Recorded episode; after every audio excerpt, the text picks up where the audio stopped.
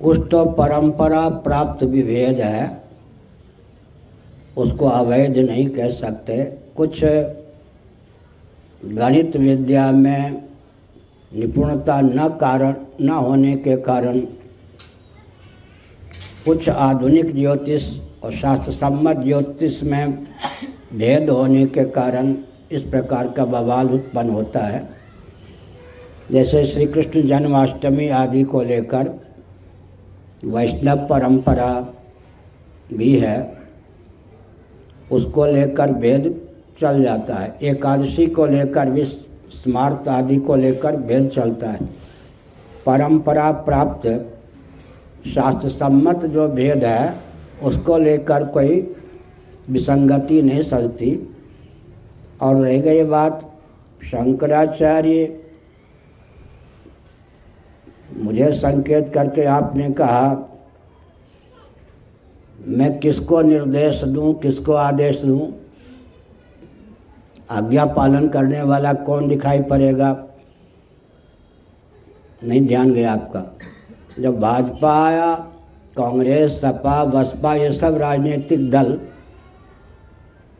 आतंकवादियों तक को सीमा का अतिक्रमण करके विविध व्यक्तियों को शंकराचार्य बनाते हैं, समझ गए? और इन राजनेताओं के संपर्क में आए हुए संत हनुमान जी को दलित कहते हैं तो इनकी बात जनता मानेगी या मेरी? समझ गए ना?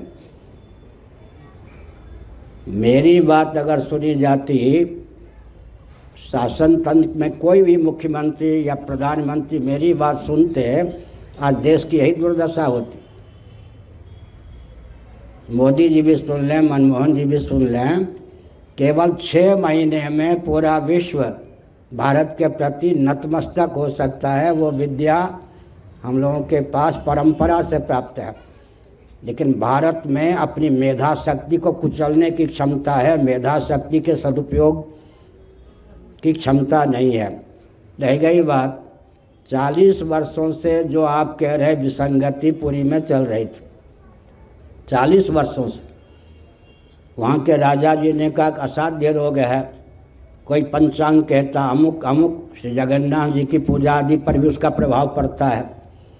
हमने ज्योतिषियों को बुलाया दो तीन साल चातुर्मास में बुलाया।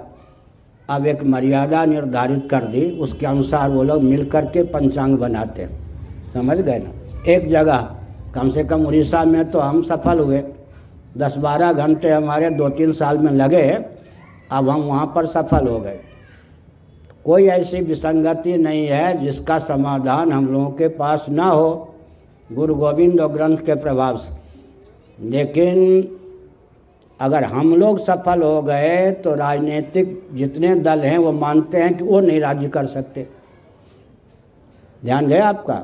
मनुस्मृति आदि के आधार पर अगर शासन तंत्र व्यवस्था चली तो किसी के दाल गलेगी। हनुमान जी खड़े हो जाएँगे तो भूत प्रेत की दाल गल सकती है क्या? सबको परहेज हम लोगों से है। ध्यान गया या नहीं? प्रामाणिक परंपरा प्राप्त जो आचार्य हैं, उनमें उतना बल होता है, विद्या का प्रभाव होता है, तप का प्रभाव होता है, परंपरा का प्रभाव होता है कि उनके सामने ये सब मनमाना जितना प्रकल्प चल रहा टिक नहीं सकता। इसलिए जैसे भूत प्रेत को मैं राजनेताओं को भूत प्रेत नहीं कह रहा, किसी और को कह रहा हूँ। जैसे भूत प्रेत को हनुमान जी से डर लगता है, वैसे ही ये जितने आधुनिक प्रकल्प हैं देश विदेश में, समझ गए? सबको परहेज है, सनातन परंपरा प्राप्त कोई महात्मा, कोई ज्ञान विज्ञान भारत में प्रभाव न डाल सके। इसलिए हमारी टांग खींचने में तो सारा प्रकल्प चल रहा है। साथ देने या साथ लेने में कोई प्रकल्प नहीं चल रहा है। गिने चुने व्यक्ति हैं, लेकिन हम उलझते नहीं। जो, ये जो पर्वत त्यौहार की विसंगति मूल समस्या नहीं है। गोरख, गोहत्या मूल समस्या नहीं है। गंगा की दुर्दशा मूल समस्या नहीं है। सतियों के शील पर आक्रमण मूल समस्या नहीं है। मूल समस्या को समझना चाहिए, वो हम लोग जानते हैं। वहीं वार कर रहे हैं। समझ गए? बाहर से हम कुछ नहीं करते हुए प्रतीत होते रहे लेकिन जहाँ निशाना लगाना चाहिए, वहीं निशाना लगाते हैं। समझ गए ना? एक मैं कुछ विचित्र बात कहता हूँ। रोग के प्रभाव को जब चिकित्सक डॉक्टर रोग मांग लेता है, उसकी चिकित्सा करता है तो सफल नहीं होता या नहीं के बराबर होता। है फिर से सुनिए। रोग के प्रभाव को अगर डॉक्टर रोग मांग ले और दवा दे तो पूरी सफलता नहीं मिल सकती है। आजकल क्या है, ये रोग नहीं है। पंचांग में विसंगति, पर्वत त्यौहार में विसंगति है रोग नहीं। गंगा की दुर्दशा, समझ गए ना? अमुक अमुक अमुक, ये सब कोई रोग नहीं है। ये सब समस्या नहीं है। ये समस्या के प्रभाव हैं। मूल समस्या है कि अंग्रेज़ों ने व्यासपीठ परंपरा प्राप्त और शासन तंत्र को उच्छिन्न करने का मार्ग प्रशस्त किया। इसलिए व्यासपीठ गुरुगद्दी का शोधन और शासन तंत्र का शोधन दोनों में सामंजस्य को लेकर सैद्धांतिक धरातल पर प्रकल्प चलाना। मूल समस्या की ओर हमारा ध्यान है, उधर हम लगे हैं। ये सब कोई समस्याएँ नहीं हैं। ये सब तो मूल समस्या के अवान्तर प्रभाव हैं। आज अगर आप, मैं तो जाता हूँ, वृंदावन वाले कहते, यमुना बचाइए। गंगा तट पर जाता हूँ तो कहते, गंगा बचाइए, आप शंकराचार्य हैं। समझ गए या नहीं? हम्म? गोरक्षकों के बीच में जाता हूँ, महाराज, गायें करती हैं, आपको चिंता नहीं है, शंकराचार्य हैं, गाय बचाइए। और ये सब मूल समस्या है ही नहीं। समझ गए ना? व्यासपीठ अपने महत्व को समझकर व्यासपीठ में उचित शोधन हो और शासन तंत्र को निरंकुश होने से व्यासपीठ बचा ले। तो सारी समस्या का समाधान होगा। कल मैंने बताया तो दो व्यक्ति पर्याप्त होते हैं। जिसकी व्याख्या नहीं करूँगा, केवल उदाहरण दे देता हूँ। एक थे नारद जी, एक थे प्रहलाद जी। सारा काम बन गया या नहीं हिरण्य कश्यपु जैसे आतंकवादियों का, आतंकवादी का शासन मिट्टी में मिल गया या नहीं दो पर्याप्त होते हैं। एक थे भृगु जी, एक थे पृथु जी। सारा काम बन गया। एक थे वशिष्ठ जी, एक थे राम जी। सारा काम बन गया। राम जी थे, हैं। वशिष्ठ जी थे, हैं भी।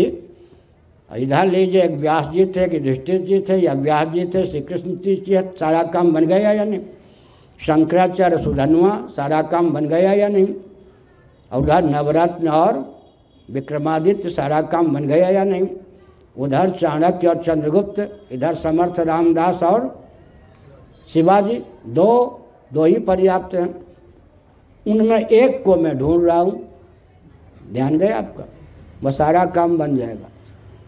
और एक राजा के राज्य पर दो जगह से आक्रमण कर दिए जाएँ तो कितना भी प्रभावशाली राजा होगा, विराट जैसा चकनाचूर होने लगता। समझ गए? यहाँ तो एक मोर्चे, एक समय में एक मोर्चे पर एक हज़ार समझ गए? एक हम लोगों के पास एक समय में एक हज़ार मोर्चे पर युद्ध करने के लिए रास्ते तैयार किए जाते हैं। एक हज़ार मोर्चे पर कौन युद्ध करेगा? दो मोर्चे पर एक साथ युद्ध करने में तो कचूबर निकल जाता, समझ गए ना? उधर गंगा की समस्या, गाय की समस्या, पंचांग की समस्या समस्या समस्या। उधर क्या है? रोटी बेटी एक करो। उधर माने हमारे धर्म में पूरा हस्तक्षेप हमारे मठ मंदिर पर पूरा शासन तंत्र का नियंत्रण, शिक्षण संस्थानों में राजनीति का प्रवेश, आतंकवाद का प्रवेश एक एक मोर्चे पर युद्ध करने पर तो पागल हो जाएँगे। इसलिए मूल समस्या हम देख रहे हैं, उसके समाधान के लिए हर समय प्रयासरत हैं और असफलता मिलती है या नहीं। सुन लीजिए, हमारे जीवन में असफलता नाम की कोई चीज़ ही नहीं। हम लोगों के जीवन में असफलता नामक कोई चीज़ होती नहीं है। इसलिए आज राम सेतु सुरक्षित है या नहीं? और राम जी तंबू में है, यही तो। तंबू में क्यों है? करने वाले भगवान है, कराने वाले। अगर मैंने रामालय तट पर हस्ताक्षर कर दिया होता तो राम जी मंदिर में होते, बगल में, अगल में या आगे, पीछे मस्जिद भी होती। मैंने हस्ताक्षर नहीं किया तो कई प्रधानमंत्री गए किसी को साहस हुआ कि कुछ और बना दे। समझ रहे ना? तो राम सेतु में सोनिया जी, मनमोहन सिंह जी, करुणा करुणा करुणा निधि ने राम सेतु को विखंडित करने के लिए शिलान्यास किया था या नहीं? वो फेल हो गए या नहीं? हम लोगों को जहाँ मोर्चा लगाना चाहिए, लगाते हो कि असफल नहीं होते।